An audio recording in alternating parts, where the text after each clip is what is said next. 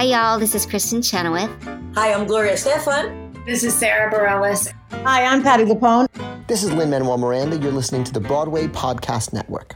Hello, it is Ryan, and we could all use an extra bright spot in our day, couldn't we? Just to make up for things like sitting in traffic, doing the dishes, counting your steps, you know, all the mundane stuff. That is why I'm such a big fan of Chumba Casino. Chumba Casino has all your favorite social casino style games that you can play for free anytime, anywhere with daily bonuses. That should brighten your day a little.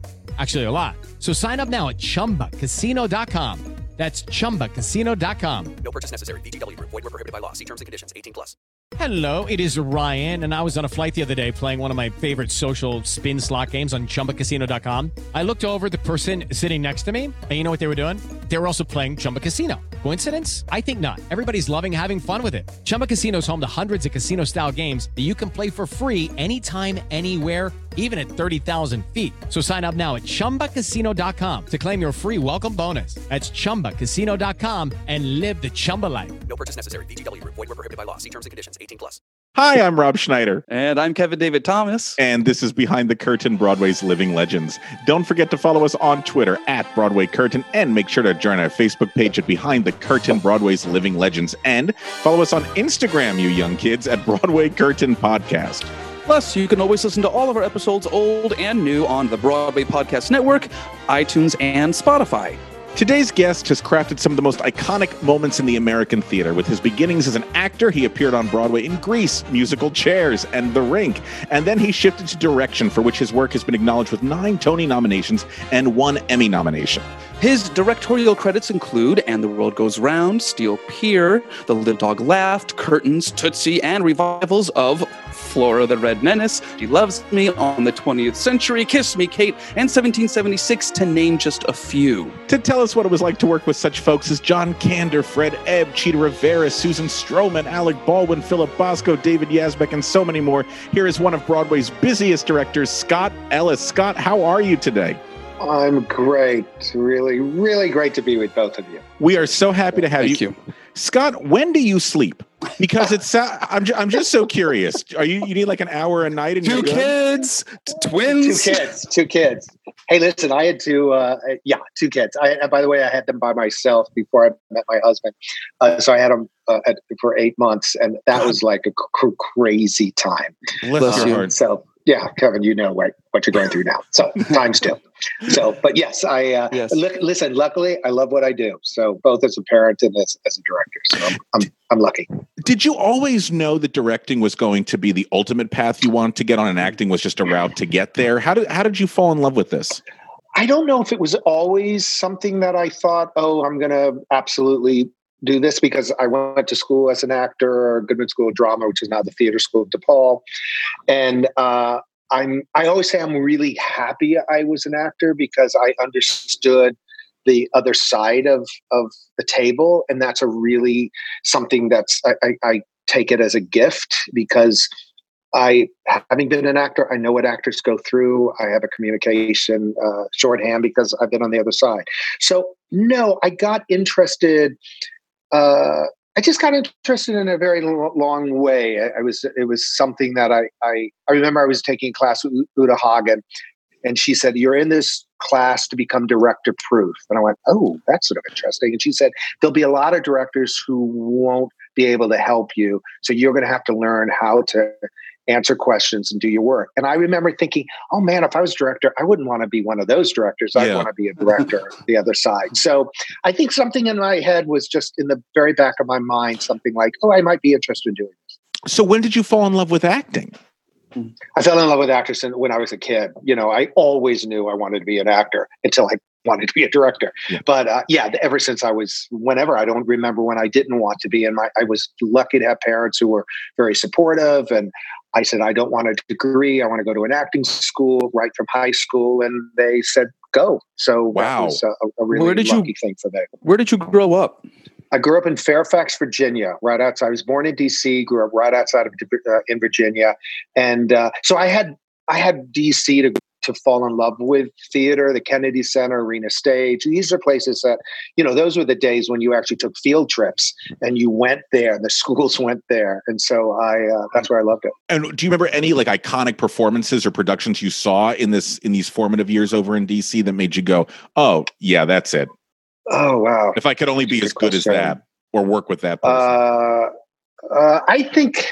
Um, wow, that's such a good question. I I remember going to see uh, a production of uh, Death of a Salesman at Arena Stage, thinking, "Wow, that's that's unbelievable to to see that play." And then later on, Raisin. I don't know if you remember musical called Raisin, based on Raisin that's on, which started at Arena. And I remember sitting in the audience as a young kid, thinking, "Oh, that's that's something that I want to do." So And th- and when you were growing up, were you doing both plays and musicals in high school, or one more than the other? Yeah, you know, in in in yes, yes, we actually were. You probably lean a little bit more to, to plays.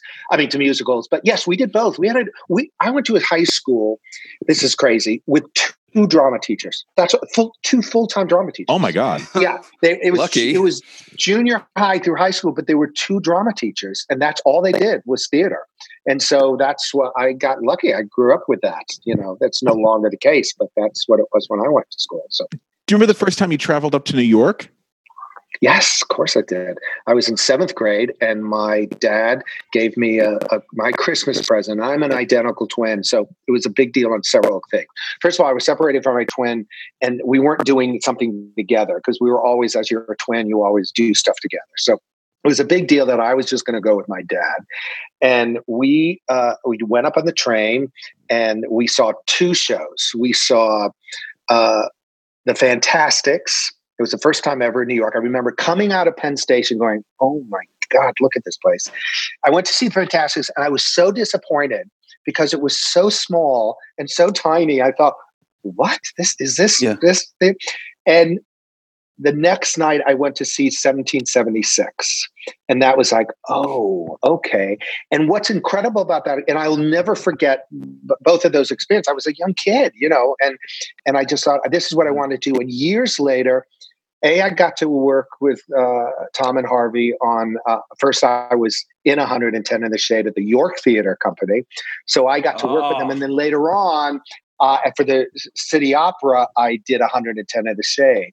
So I got to work with them, and uh, which was, and I got to tell that story. My first show I ever saw was The Fantasticks, and then years and years later, I'm sitting in tech for Steel Pier at the Richard Rodgers Theater, and I'm sitting just thinking, I'm thinking, wow, this is such a gorgeous theater, and I go back up, and there's the soundboard that has been taken out, and there were all these programs that were left behind. And I started flipping through them during tech.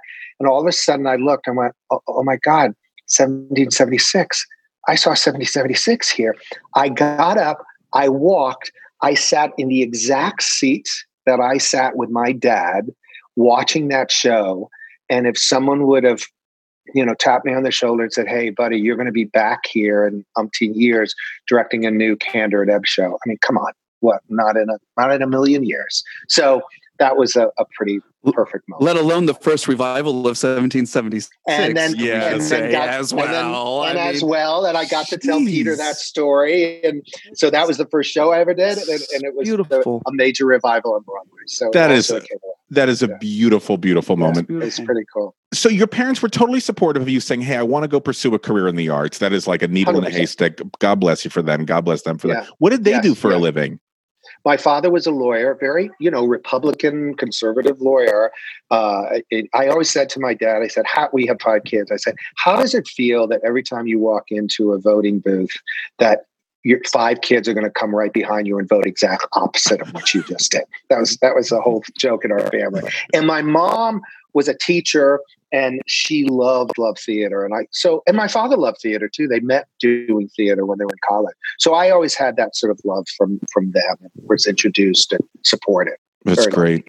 So when you were going when you were going to college, did you know, okay, I'm gonna go to New York after this, or did you think you could do something in the Chicago theater scene?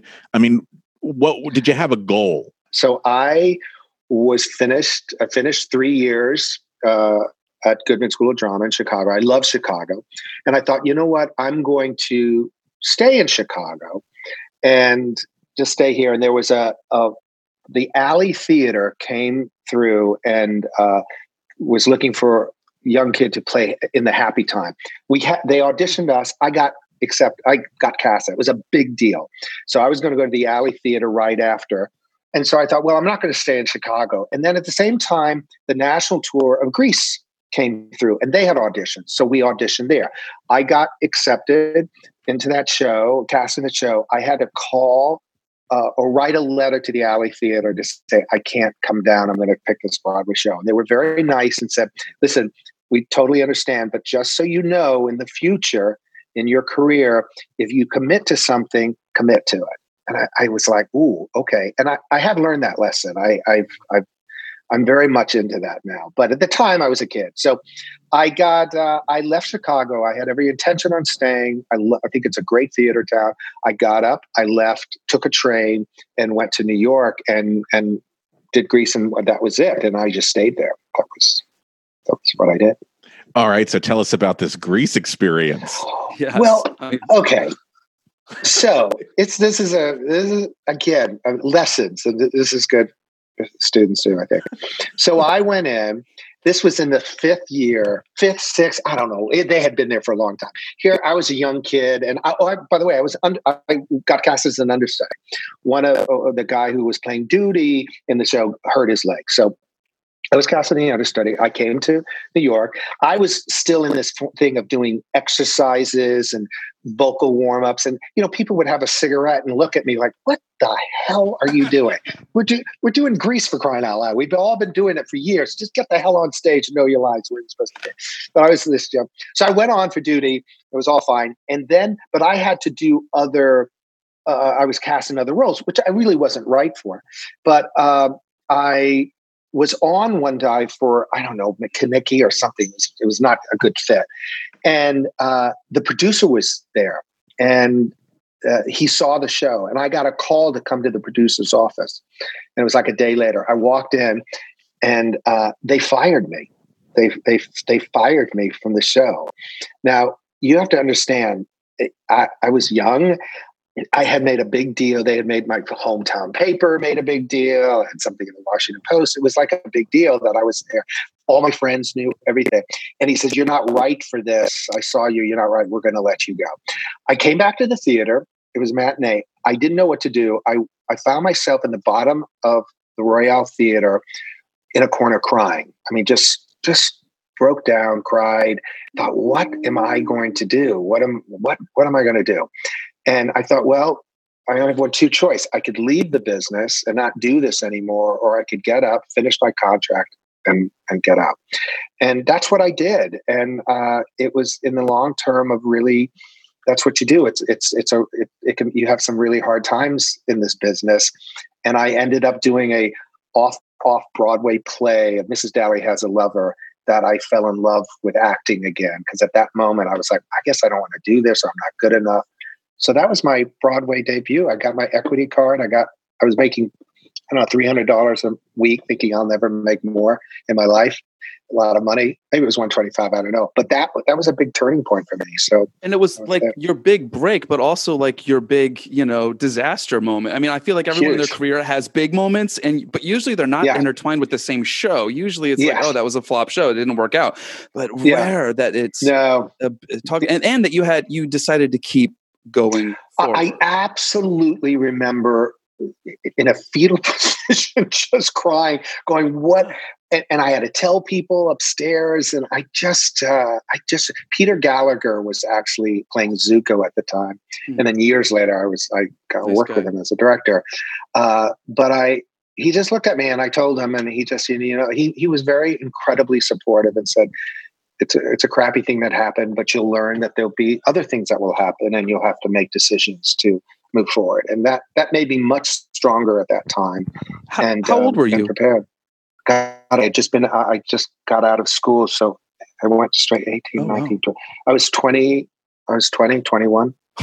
Yeah. So it was uh, right, straight out of school. I mean, like he- Mhm. exactly what you said. It was highs and lows. It was like such a high to get a job in a Broadway show, and then get fired from a Broadway show. And you know, we always ask our, our guests when you were auditioning, what was your go-to audition song? uh, "Mama a Rainbow" from Minnie's Boys. That was good- uh, that, yeah, Good one. that was my thing. And then I I did a what did I did? I did another song. I forgot what the other, but that was my big song. That was That's my that. big- That was the Mama Scott Ellis standard, "Mama, a, ra- a rainbow." By the way, but can I just say I've never heard it since. Never has never of all the auditions I've been there, I've never heard anyone come in and singing "Mama Rainbow" because They're I would intimidated by your performance. I guess so. They just, they, you know, that's just around the the Broadway alleys. I guess don't touch that song. Don't But. Ellis did it in a way that you just can't do that. oh dear God, so I not true. it. I love it. All right, so let's let's talk a little bit. You were doing a lot of um off Broadway, correct? You were doing Yes. and doing all that. Okay, how do you think the and and then now as a director, you work so much in the off Broadway scene. How do you think the off Broadway scene has changed from when you were acting in it in the seventies and eighties to the to the scene that you're involved in now?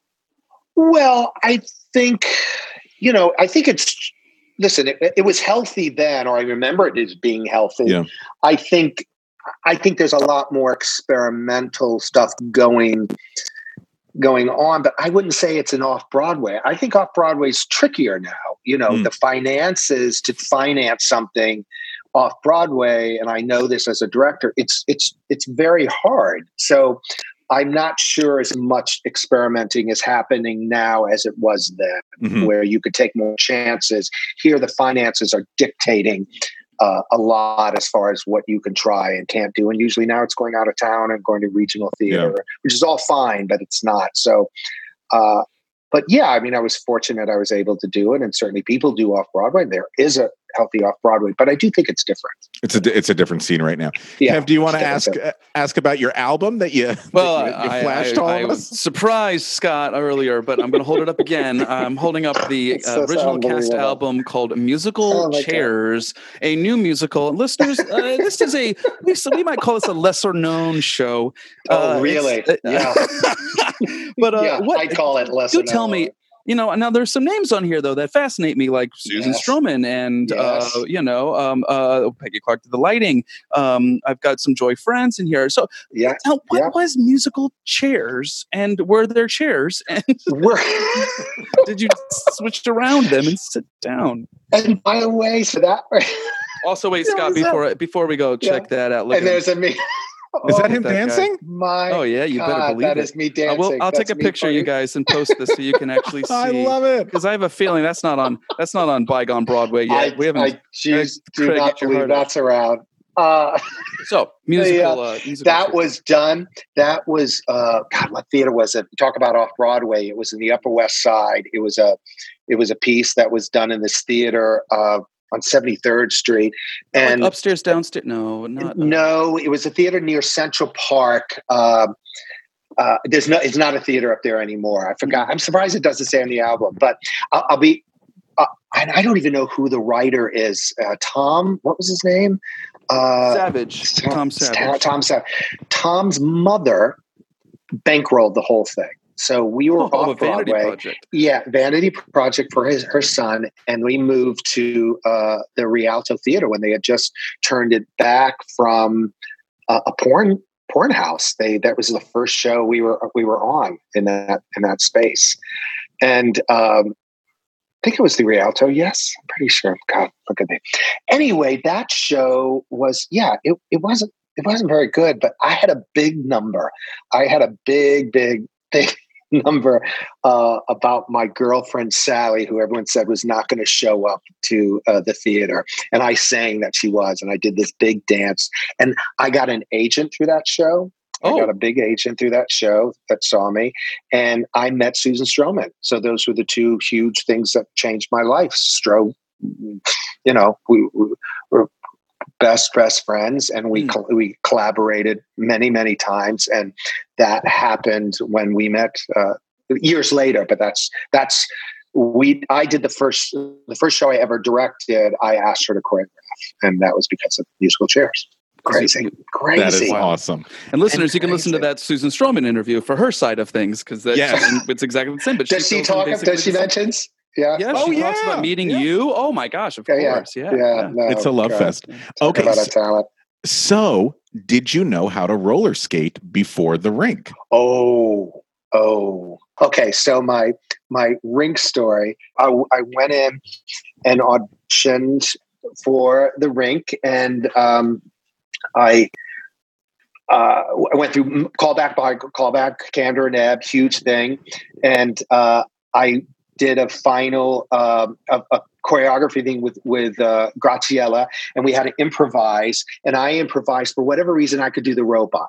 So she said, improvise something that would happen on the street. So I started doing this robot, and I was really good at it. I, I showed it to Kelli O'Hara, which she laughs and she asked me to comment when we were doing Kiss Me Kate, and I, I thought I was going to die because I was so by the end thinking I'm so tights now i can't move. But i did the robot and i took i took the my hand and i went right to her and we were supposed to be a gang member. And i took my finger and i just went boom like right at her like i was going to uh, shoot her or something which now is inappropriate but at that time and i saw her look at me. So i got did get her her notice. Now we jump to a callback that we had to go down to the roxy which was a very famous nightclub roller skating place, and we had a skate. Now, I happen to be a hot dog roller skater. I was I skated when I was a kid. I had no problem. So we went in. They gave us skates. I looked around. The stage manager there, and there was only a small group of us. And I said to him, I said, "Is this the final callback?" And he said, "No, no, no. This is if you can skate, you're in the show." And I thought, Oh, oh, okay, okay, wait a minute, wait a minute. So you're telling me that if I can get up there and skate, I'm going to have this huge show with and And I got up there, and let me tell you, I've never skated better in my entire life. And I could, I mean, I could, I could not, I can't do it anymore, but I could do shoot the duck and, and turns and skate. I mean, I was so comfortable on them that uh, I got the show. And as much as Stro changed my life, then that show also changed. I don't, I'm realizing now there are a lot of shows that changed my life, but that was really what changed my life because a I got to be in that show, which was incredible experience with Chita and Liza and all those and Kander and Ebb. And then I approached John and Fred about directing Flora the Red Menace. And that's how my directing career started. And they gave me my first shot uh, directing the show. And they asked me, Have you ever directed anything? I said, Not, not really. And they said, Okay, well, here it is. You can, you want it. Why, uh, why Flora? Why, why of you know all their shows? Of all their shows, I was fascinated that it dealt with communism during that period of time. I knew it wasn't a show that people did, so I I thought, well, listen, this is a. Sh-. I, I loved a quiet thing. I, I grew up listening to the album, so I don't know. I just think it was something that. I mean, it's a very good question. I, I just remember really liking the piece and and thinking, well, this might be small enough to be able to attack. But they gave me their agent's phone number, Sam Cohn, and people who don't know Sam Cohn name was a very, he was the agent of yeah. the agent, agent of the stars. He was major. And I had to call the office and uh, and tell them what I wanted to do and see if I could get the rights, which of course I was going to, but they for some reason sort of said, yeah, deal with Sam. And so that was how my that's how that all started. So the rink was a huge that thank God I could roller skate and thank God I could do a robot. Why did why did you want to direct? You you just done a you just done a Broadway show and yeah yeah you know what I think I think that goes back to your first question. As far as I, I guess it was just somewhere in my my mind, I thought, oh, it might be interesting to to try this. I know Uta uh, when she mentioned that that triggered something in me, thinking, well, why can't directors be you know connecting? And I, I, I don't know. It just I just thought I, I would do it. And I will say this story is that I was at, we worked on that show for three years around Fred Ebb's kitchen table. I mean, that's, you talk about learning from learning how to do a musical. We sat with John and Fred around a kitchen table for a couple years, just working. I brought in Stro. I brought in this uh, writer, Tom Thompson, Tommy Thompson, who was a friend, and we just sat. We learned. We were like being taught a master class with Kander and Ebb. But Kander and Ebb always, always treated us equal. It was incredible. What are some uh, of the big lessons you learned around that kitchen table that you still take with you today when you're working on a new project? Collaboration. Collaboration. That you, you have to listen. You have to you have to accept everybody's uh, thoughts and opinions. There's not a sense of dismissing because you thought if, if if two people could dismiss dismiss it was john and fred could have to these three young kids and they only re, only treated us with respect. So i've learned that as a as collaborating on project you listen. There's not there's no one voice. It has to become a whole uh, group of voices and that was uh, how did you how did you know what to do on that first day of rehearsal you know when all these eyes are looking at you? Listen I, I, I think i was just like let's i did i used to do shows as a kid growing up in the in you know my basements maybe i just you know got kids together did that. I don't know. I i faked it somewhat. I just pretended i knew what i was doing. I also uh, we started rehearsals and i lost the lead actor uh, who left the show and i was i thought wow this is i've got to replace a lead. And uh, peter frechette was someone that I was friends and had done a workshop. And I called him and I said, Would you come in and do this? And John and Fred didn't know who he was and they fell in love with him and he, he did this. So I don't know. I do remember this.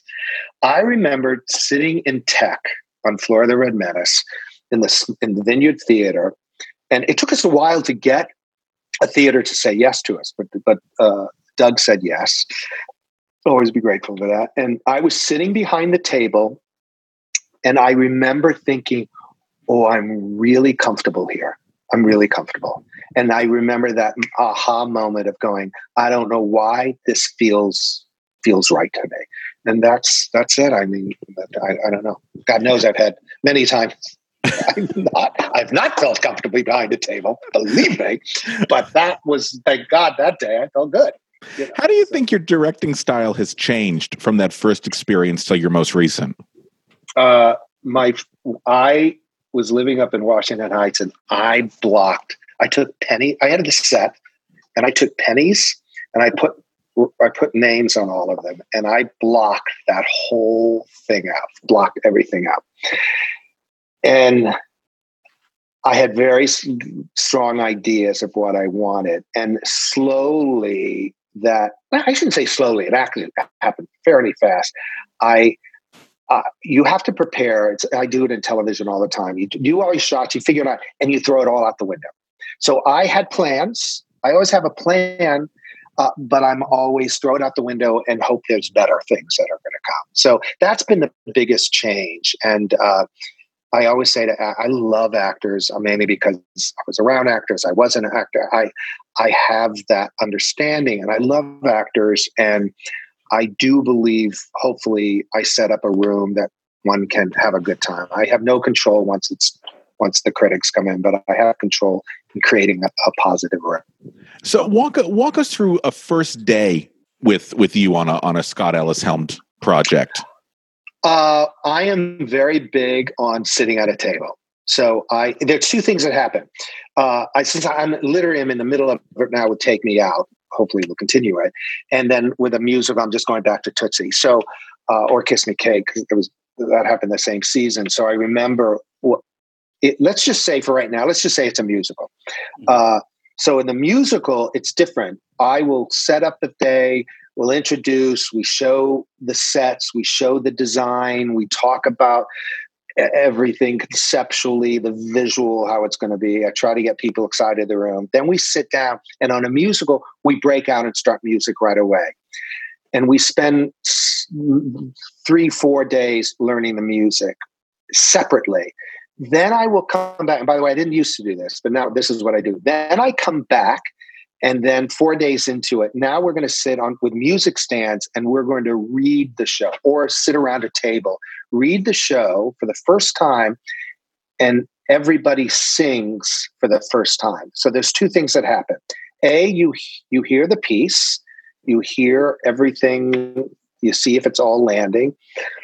And B, it's the first time everyone is hearing somebody else do something. And that's always a big rush. That's a huge rush to hear, let's just say, Kelli O'Hara sing, you know, one of her songs. I mean, that's a that's a huge thing. And then or anything. And then the other thing is uh is you just get a sense of what the whole piece is. And then that way you can you know, start. But then I stay at the table. I always stay at the table. I love table work. I don't. Uh, you talked about an off Broadway show, which I'm not going to mention, but as an actor, I remember being pushed to get on its feet. Now, listen, all directors are differently. Every direct, I don't comment on every director works the way they work. And some directors I know like to get on their feet. I don't because I remember that panic as an actor going, I haven't asked uh, answered questions. I don't understand certain things. And why am I being pushed up here to now start making choices where I would, that felt eyes were on me. And so that's, how do you how do you lead an effective table work session? Uh, again, I'm trying to think of of two really specific specific things. Take Me Out, which I'm in the mid- middle of, and Twelve Angry Men. I'm just taking two plays Sure. that are that are very different, but well, in some ways they're not. They're all male. I just thought of that, but uh, I think it's it's it's allowing. I, I say, please don't push. Please, I'm not looking for performances. I'm not looking for any of that. All I'm looking for are for the words and for a beginning of understanding of what this piece is and questions. Questions. And by the way, I don't have the answers to all the questions. Bringing them up. Let's talk. Let's start communicating. No voice should be not heard, even though sometimes I want actors to shut up. And that's, and I love actors, but sometimes I do want to say, okay, no, no more, no more questions. You that's it. But uh, we, we do that and we sit around and and and there and then slowly both 12 Angry Men and and Take Me Out I started this and it's actually something that's helped a lot. So we're around that for for as many as long as I feel we need to be around it. It could be a week it could be 3 days 4 days it's good. And then I slowly say this time when we read if you feel like getting up if you feel motivation wise is you have to get up and walk away or walk toward or to start doing that. So the lift off the table is not as severe as okay put the books away put the tables Mm. away. They've already gotten up and started breathing into it and that uh, i have found that is, that has been incredibly helpful uh, that's how i do it It's a, it feels like a seamless transition from it it should not feel Yeah. like such a drastic thing of okay oh god because it's hard actors it's terrifying. it's so hard it's Yeah. terrifying It's safe for actors to make Yeah. choices then and to That's really right. feel like, oh, I'm- don't have to worry about making the right quote unquote right, right. choice. It's There- wrong choice, wrong choice, wrong choice. Great. Yeah, great. it's it's a, I, I've said this several times. I said it's sort of like like putting someone on tightrope, and actor has to go from you know A cross the tightrope over here. And here's the thing: they will fall, they will, and they should fall, and they should be able to feel like they can try something else to get on the other side. But there's a safety net down there, and the safety net is basically saying there is no right or wrong right now. Try it, get back up, let's go again, and at some point we're going to get closer and closer to the other side and we will have discovered what works and what doesn't work. Right. but if i think i believe if actors feel safe in a room then the, they're able to to create. If you don't feel safety things start start tightening up when you start to when you start to work on a scene so let's say for example in kiss me kate uh, you know fred and Yeah. lily's first scene in the dressing room together yes. do you yeah. tell the actors ahead of time okay look this is a scene about x y and z and here and you need to do this and she needs to do that. Okay let's see what happens. No. Uh, no not at all. How do you So how do you we've done- approach that? Well certainly we've talked a lot around the table. So we've talked about we've talked about relationships. We've talked about history. I think history is really important. So when we're when we're up and starting to work we already have an understanding of where we've come from where they've come from what is the the history. Not to say that that can't change but i like asking asking those questions. So i think that's uh, that's that's a beginning. So I don't really say a lot. I just said, here's the room. Here's, let's say, that dressing room. We know, let's go over. We know what just happened. We know, we don't know what's going to happen because we're playing the reality of the scene. So it's just really what is the situation before you walk into this dressing room and uh, making sure we understand that. And then I, we get up and play. I always, that's, I use that word all the time. Let's just play. Let's just play. I, I go, Hmm. and then I always say, listen, I don't know but why don't we why don't we try this? Or do you have something? So that's what it is. Interesting. So, like for something on like you can't take it with you, where yes. you're you're sitting there, and I'm assuming that every single actor in that room is pretty much coming from a different rehearsal methodology. that is correct. That's correct. Just that is very correct. And the By play the way, has it was a it was a glorious glorious oh yes glorious room glorious but yes every there were some different personalities I- I can imagine. Um, Yes. And so, how do you then get everybody into the same world, especially when it's also a style piece? I mean, I don't know if you Yeah. like the word style, but you can't. yeah yeah yeah i mean y- yes I, I hear what you're saying and there is a there is a style to it and again it's a good question i i think i think people say and i believe this that a 70 70 75% of the director's job is casting and that is very true that, that you have to cast i cast and that's the one i have a lot I have a lot of things that I'm not confident about in my life, and I can give you a list. Casting is not one of them. Casting, for some reason, I've always felt good about, and I uh-huh. feel I go with an instinct. And uh, sometimes an actor will come in, and I, I barely work with them because I just have a sense this is who I want. Others, I will work more. So, in that particular case, that was a beautifully cast show, meaning they were great actors. So, I take small responsibility to that I said, please come and join and play. But uh, so you have to just trust them. Now, that play in particular, they all are crazy. They're all crazy. All over, you know, they're, they're, the actors are crazy in a loving, lovely way, and the characters are crazy. But what I, the one note I told them is I said, none of you can think there's anything wrong in this house or that anyone is crazy. This is just normal. This is how your life is. There's no outside sort of we're wacky and crazy. You're not. You're just living in this house together, and and so you can't play at any of that. So that grounded everybody, hopefully, in a way that um, they were able to listen, not perform, not be crazy people, because that's not what that's not what that was. Yes. So I think that's how that's the, the, the main thing. And keeping keeping your eye out for things that are just like, okay, well, as when Annaleigh starts, you know, figure out a dance, you go, yeah, okay, that, that that's pretty good. Let's try that.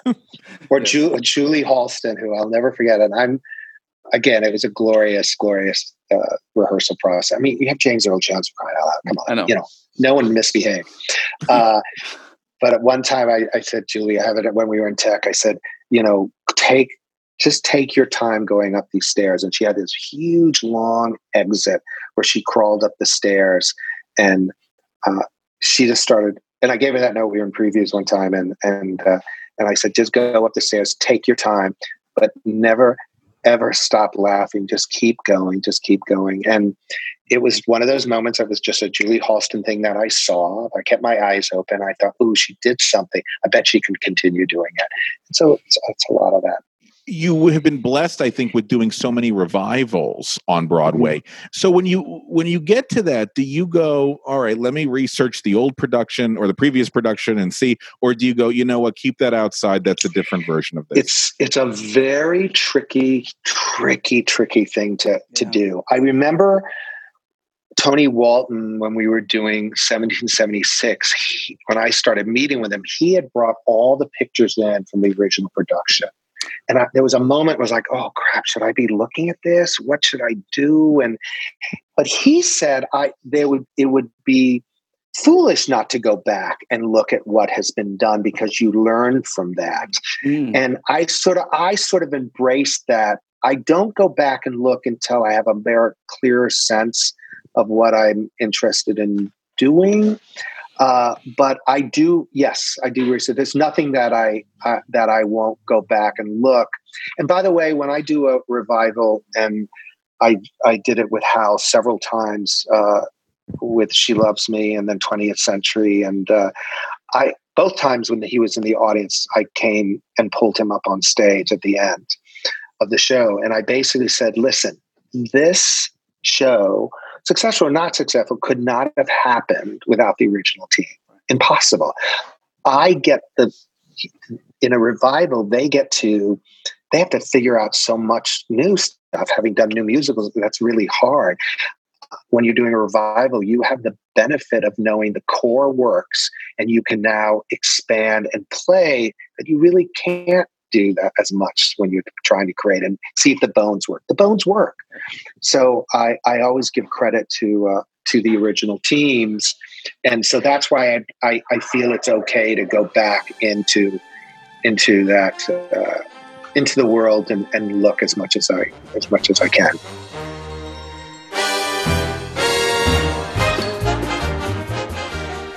Good morning, Mama. Liza, darling. We've got to help the boys at Behind the Curtain. Oh, Broadway's living legends. Oh, it's marvelous. Well, what, what would they like? Some cream of wheat? No, Mama, they want some money. Money? Well, let's send him a great big bag of money. No, all you have to do is go to patreon.com. You know, it's P A T R E O N.com, and, and you set up a monthly donation. Money makes the world go around, Mama. Oh, don't I know? Patreon.com. Do it now. It's time for today's Lucky Land horoscope with Victoria Cash. Life's gotten mundane, so shake up the daily routine and be adventurous with a trip to Lucky Land. You know what they say. Your chance to win starts with a spin.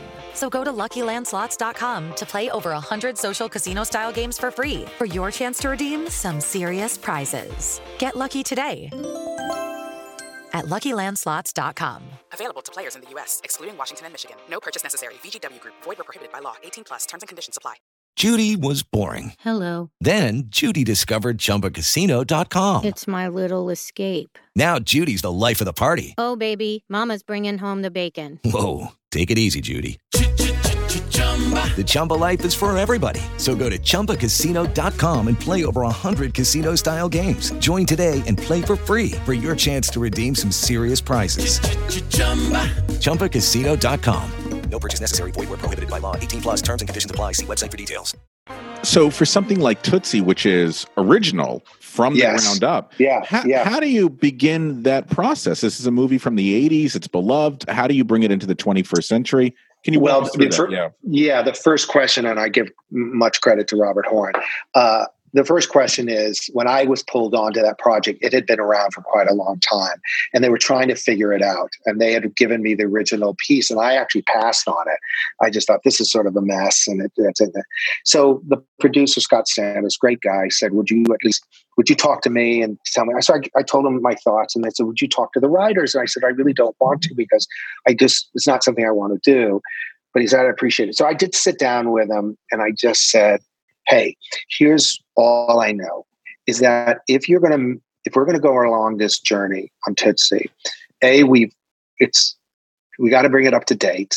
Not that they were not bringing it up to date, but you gotta you gotta deal with what it is right now to be an actor, and and most important, you've got to care about those people. And and I said, if if you care about them, if you're really connected with those people, you will forget the film.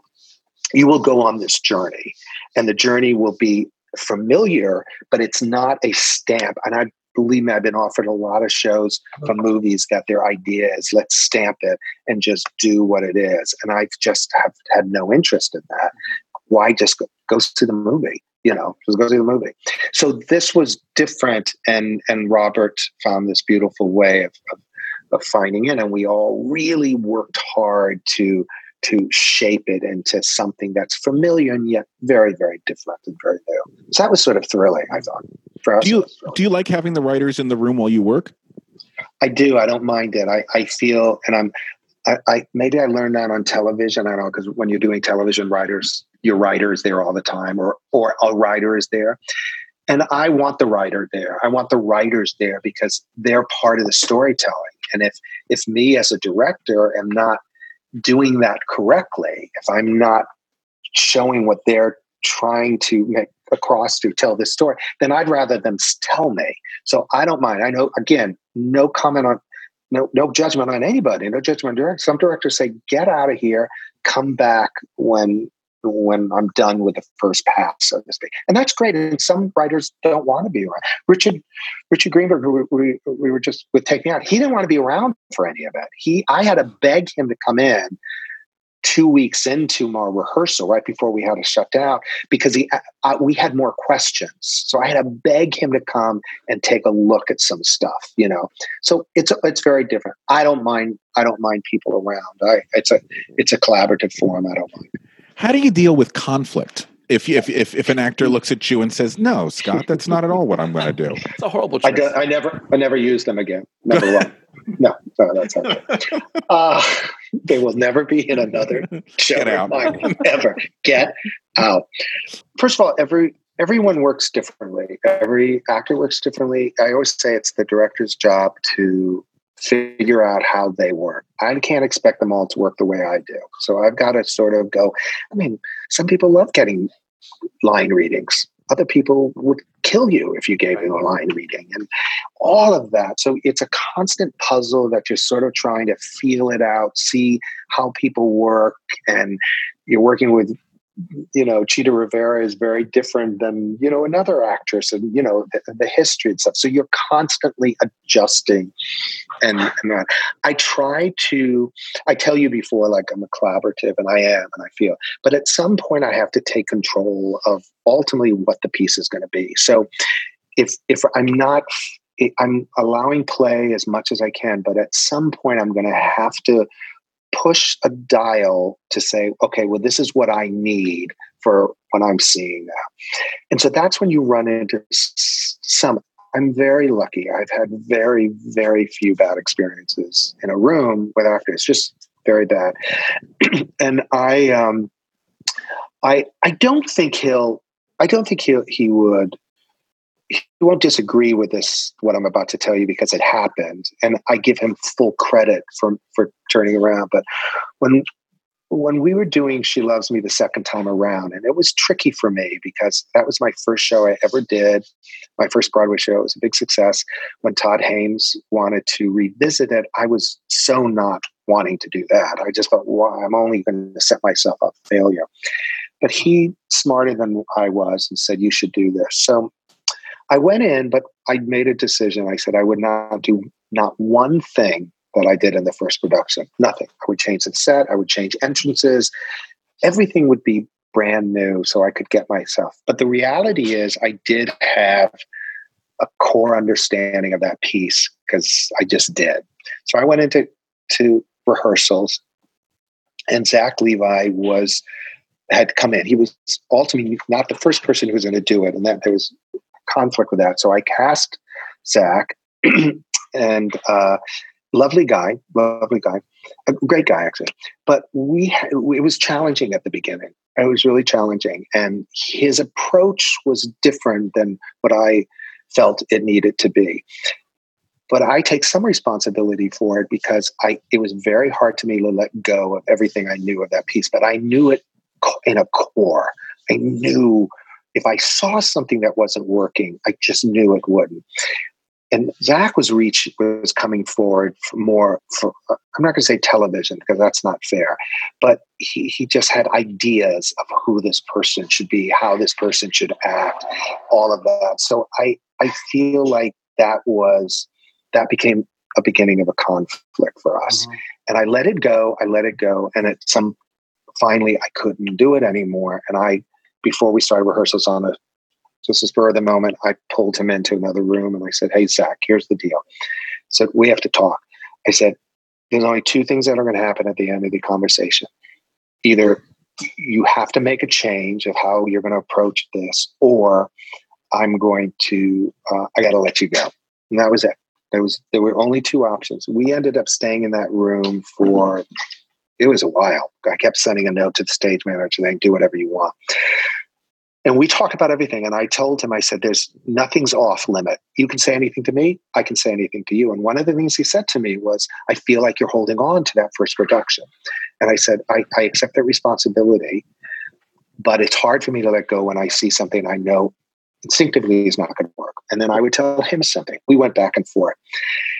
So we ended up having some agreement. And I will tell you this he walked back in that room the moment we left that room and he turned 180 degrees. He he could have walked out and he could have and I would have said that's okay, you know, it's not going to work. But so I give him full credit for going back into the room and starting to sh- reshape that and reshape how he was working in his performance and and he was he's he became one of the best leaders I've I've ever worked with in a company. You always have to have a leader, and he was an incre- only guy who never missed a performance, and he was an incredible, incredible leader, mm. and a great. He was great. Got a, a Tony nomination. Yeah. It was a great, great performance, and I'm not saying that because I take responsibility. He took responsibility for for how he was going to look at the role. I instinctively knew things had to change. That's an extreme point, and I'm glad it worked out the way it was. And as I said, I give him much credit for that. Right. Uh, and uh, we had a great collaboration after that. It was a great collaboration. What note great do you anecdote. find yourself giving actors the most? or, or just in general, what note do you find yourself giving the most? Well, maybe even to yourself. Maybe even to yourself. Yeah, that's yeah. Um, oh, that's good. Uh, I guess my next, I try, I try not to, to, to try to re- remind not to go to a result. You know, let's just let's just try to keep keep an honest connection going. And you know, again, I don't know why I keep going back to Hagen, but uh, you know, she always said, you know, there's nothing too much. There's nothing there's a, as long as it's supported there's i mean yeah. it's you know there we can find 50 million times in our lives or in a in our day or whatever that we're just so crazy because it's gotten to that point of but it's real and it's supportive and it doesn't so but if i feel like it's going off or or that it's it's uh it, it's just a, a thing that goes off on the air. I know I, I usually say I come back to see shows while they're running, to take out all the improvements that people put in. and yep. you know, and I, I get, and, you know, a lot of times it's just you can't see. You're, you're you're not judging. You can't judge everything that's going on. So sometimes I'll, I'll just, especially for comedy, it becomes tricky because you expect those laughs.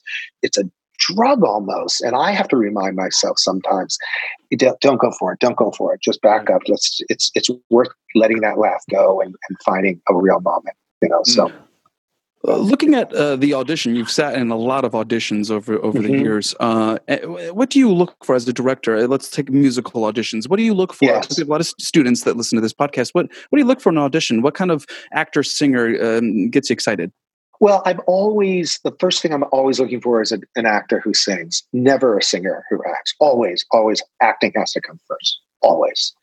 Uh, so uh, singing you can get better at. You get a great musical director, and you know Paul Gemignani can make anybody sound good. Uh, so I'm always looking for an understanding of of of when they come in and audition, whether it's with their own song, they come in with a scene. You know, that's uh, that's what I that's what I look for, and and I, I I think actors who come in or students who come in you know you you have to understand before you walk in that room I want you to be great. I want you to take this fucking role and say it's mine. That's what I want. So don't try not to come in going, oh God, they're going to hate me. Believe me, I understand. But try to come in. So if someone comes in with a secure sense of here I am, I'm going to show you what I do, and uh, I've made a choice. I've made some choices, and I like people who make choices. And then if I can give them a note and they can adjust, that's better uh, and and that's it, that's it, you know, and and and that's all you can be control of. You have to know as an actor. There's so many other things that go in for making a decision. So many other things, and all you can do is walk out of the room and go, you know what? I felt good. I felt connected. I felt good. There's no way you're not going to go, well, why didn't I get it if I don't get it? Or what is it? That's human nature. But I always say, just try to understand that's all you're in control of. And it, it can come down to many different things. So just try to embrace your control over coming into the room. That's it. I wanted to jump back a little bit and ask you when you did Flora at, at the Vineyard, did you yeah. know it was going to be the talk of the town? I mean, what? Were, oh my God, no! Are you kidding me? That's tiny little space with what 90, 90 seats. Who knew? Uh, no, I, I had no clue. I had I had no clue. It was uh, that was a big surprise. I do remember coming up with the idea of putting it in a um, in the environment uh, of the uh, of during that period of time. Uh, and and putting murals, uh, all those famous Thomas, Thomas Benton murals around the theater, as if that I loved. I remember, oh, I found a great framing device for this for this space. So uh, I remember think feeling good about that, but no, had no no clue that it would it would blow up like that. None. Was it so? And from that show, I got I got that's where my career you know pushed off. And so what? So I'm assuming that their openness of collaboration is what made you going back to Kander and Ebb. So yes, so yes. often. And, Whose idea was in? And the world goes round. Well, I think I'm, I'm going to I'm going to maybe I'll give myself some credit, although it could have been Stro's. I don't know. It was the three of us. But I'll just pretend I did for a moment. And my whole thing was they did a, a review of their stuff, which I'm t- a two by five or two by three or something, I don't know, years ago. And I was, as an actor, I did a play with Olympia Dukakis at the whole theater. Uh, this Billy Bishop goes to war, so we became friends. And I just said to John and uh, to Stro or Tommy, and maybe the three of us did it together. I want to work with it. Let's let's find something else to do with them. And so we decided to uh, let's talk about a review, uh, maybe a review. So we went back to them and said, "Is this possible?" They said, "We love that idea," and we just started working. We asked for everything that they ever wrote, and we started shaping it into this show. And I I went back to Olympia and I said can, is this something that you could look at? And she said, yes. Yeah. So we ended up doing it the whole theater first. And, uh, but it was just sort of this, I think it worked so well because the three of us loved them so much. And it was such a great collaboration and they treated us, as I said before with Floyd, with such respect. And, um, and a huge part of that success is that Stro show was Stro's stuff. You know, it was just a phenomenal dance movement of that piece. The structure of it, I will give all the three of us credit because we structured it fairly well as, as far as reviews are concerned. But her, some of her stuff was just incredible. Yeah, the structure of the review is is pretty perfect. It's it's pretty, pretty perfect. It's yeah. I, I, it's pretty it's pretty perfect. Yes. Can can we talk about one of our favorite shows with, that we're hoping will come back at someday, and that's Steel Pier. Uh, yeah, love it. Would would you talk to us a little bit about the how that project came about and the preview period and how that informed changes and all that stuff? Well, it came about because we were looking again for something for to do with Kander and Ebb, and um, the hardest thing for musicals, new musicals, is find the source material. Right. You know, it's so hard to look and go, can this be musicalized? Can this music and this? What we started working on was um, they shoot horses, don't they? that's what we first did. And then we couldn't get the rights. We went down for a while and we thought that would be a really interesting piece. So we sort of based an original idea off that that idea and said, okay, let's do, let's keep it in the dance, let's keep it in that world and then create our own story.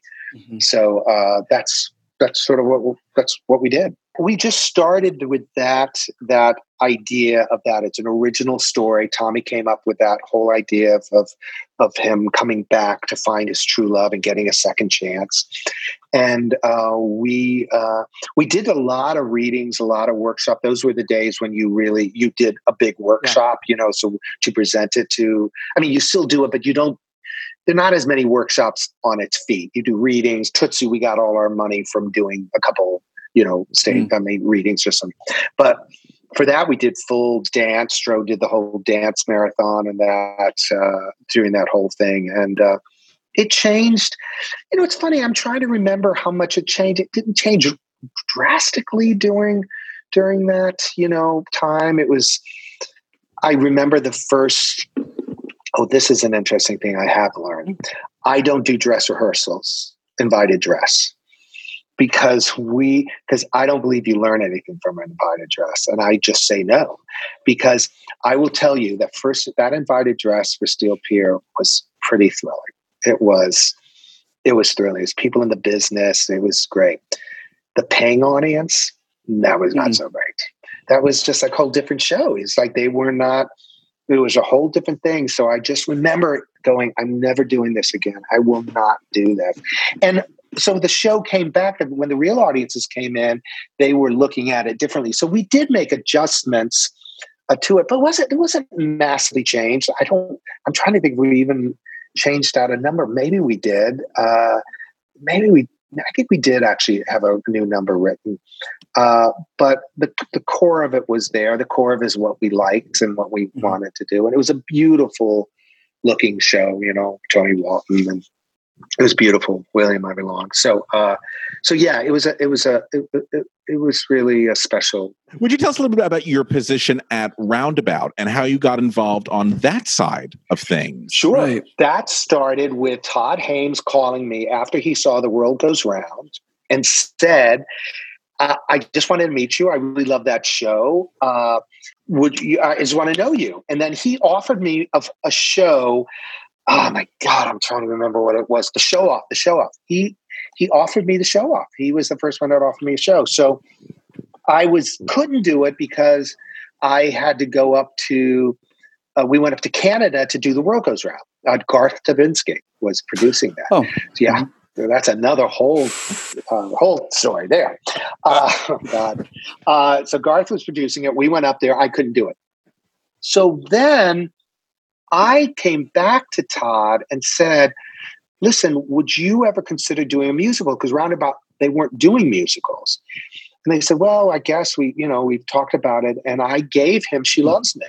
And I said, look, listen to this. This is a great, great musical, great musical.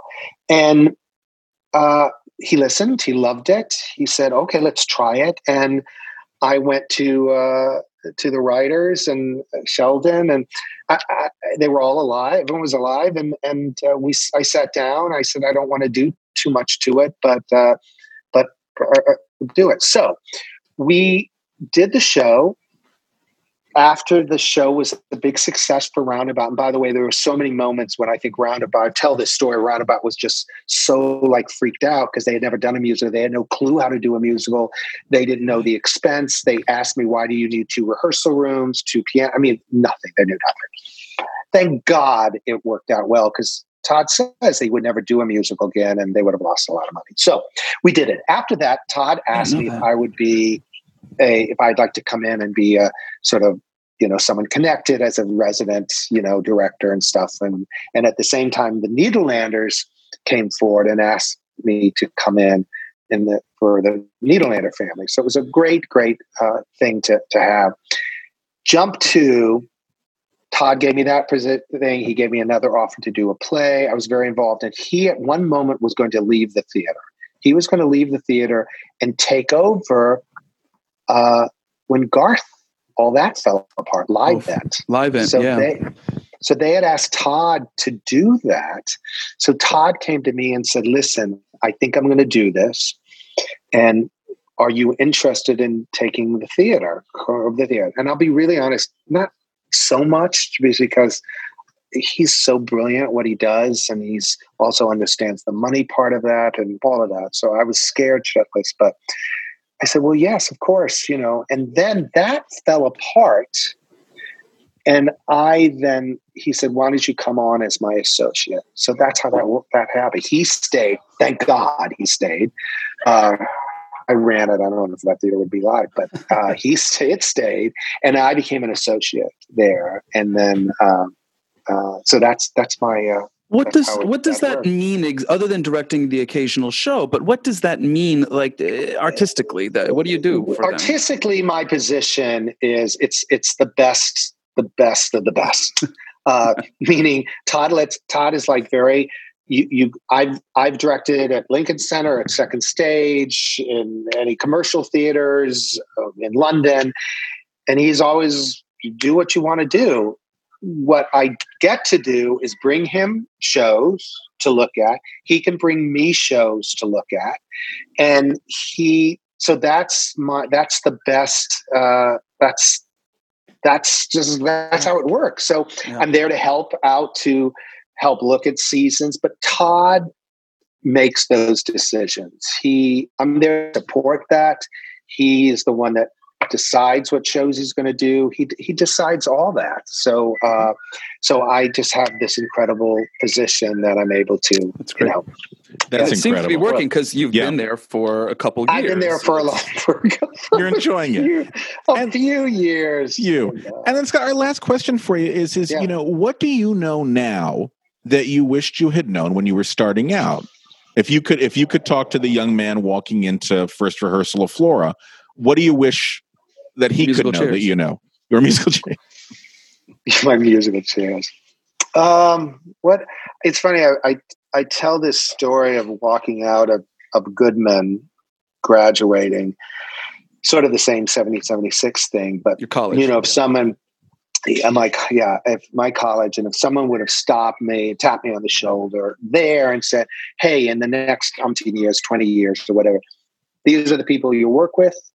This is the opportunities you'll have. This is, I mean, not, never, never, never, never, never would I, certainly as a in seventh grade, I wouldn't have believed it, but even after college, I wouldn't have believed that. So that's a nice, friendly reminder of me to say, you know, there. If I had to talk to myself back then, and I've gotten better at it, uh, it's not about the room because we have no control over what critics will say or what what thing. Uh, maybe I would say try to live in the moment a little bit more. You know, there were things at the beginning of my career that were just I was rushing by because you're trying to get a career on track and stuff, and sort of appreciate that, which I think I I have done that. And I would encourage myself, as I always try to do, is to take just to take chances. You know, mm. to to to take chances, and that you know, I went back. I was really lucky. I got to go back to my high school uh, last year, and I'd been there a couple years earlier because they had done curtains, and they had asked me to come back or talk to the kids, and I decided to come back, and I brought Deb Mockdown with me, and we uh, I talked to the kids, and I saw the production. It was very sweet, and then I was asked to be their keynote speaker at the, graduation, so I went back there forty um year forty some years later, and I uh, I told them the story about Grease, and I told them um, walking walking out of that that high school knowing I was gay and not accepting that at the beginning, and I only really started living when I accepted that, and I was back there now with my husband and my two kids, and they're watching me, and and but I my main thing was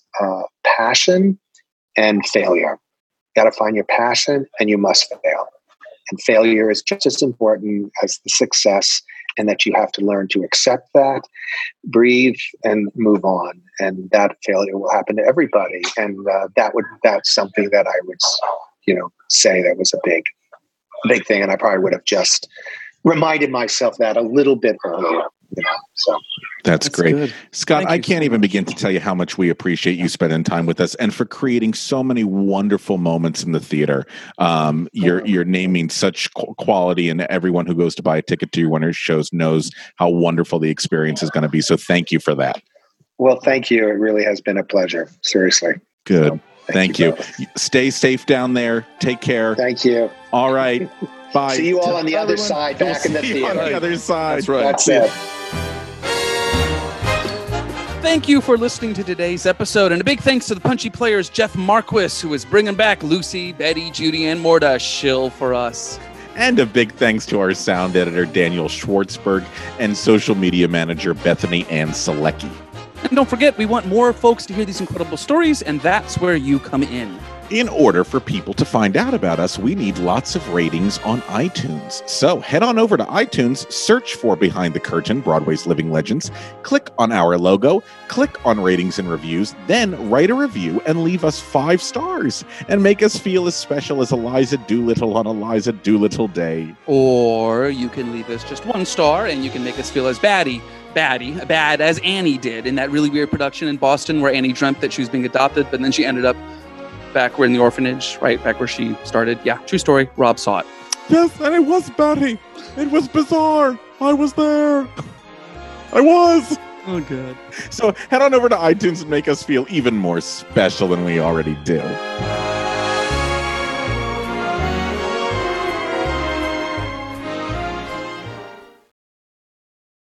Hey, it's Leslie Odom Jr. here on the Broadway Podcast Network to tell you about the Rise Theater Directory, a program of Maestra Music. Rise is a national online resource designed to connect and empower backstage and administrative and creative theater professionals from underrepresented backgrounds.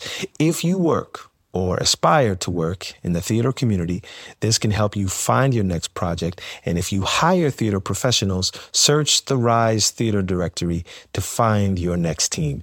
Create your profile now and get more information by visiting risetheater.org. That's theater with an R E R I S E T H E A T R E dot org because only together we rise. With the Lucky Land slots, you can get lucky just about anywhere. This is your captain speaking. Uh, we've got clear runway and the weather's fine, but we're just going to circle up here a while and uh, get lucky. No, no, nothing like that. It's just these cash prizes add up quick. So I suggest you sit back, keep your tray table upright, and start getting lucky. Play for free at LuckyLandSlots.com. Are you feeling lucky? No purchase necessary. Void where prohibited by law. 18 plus terms and conditions apply. See website for details.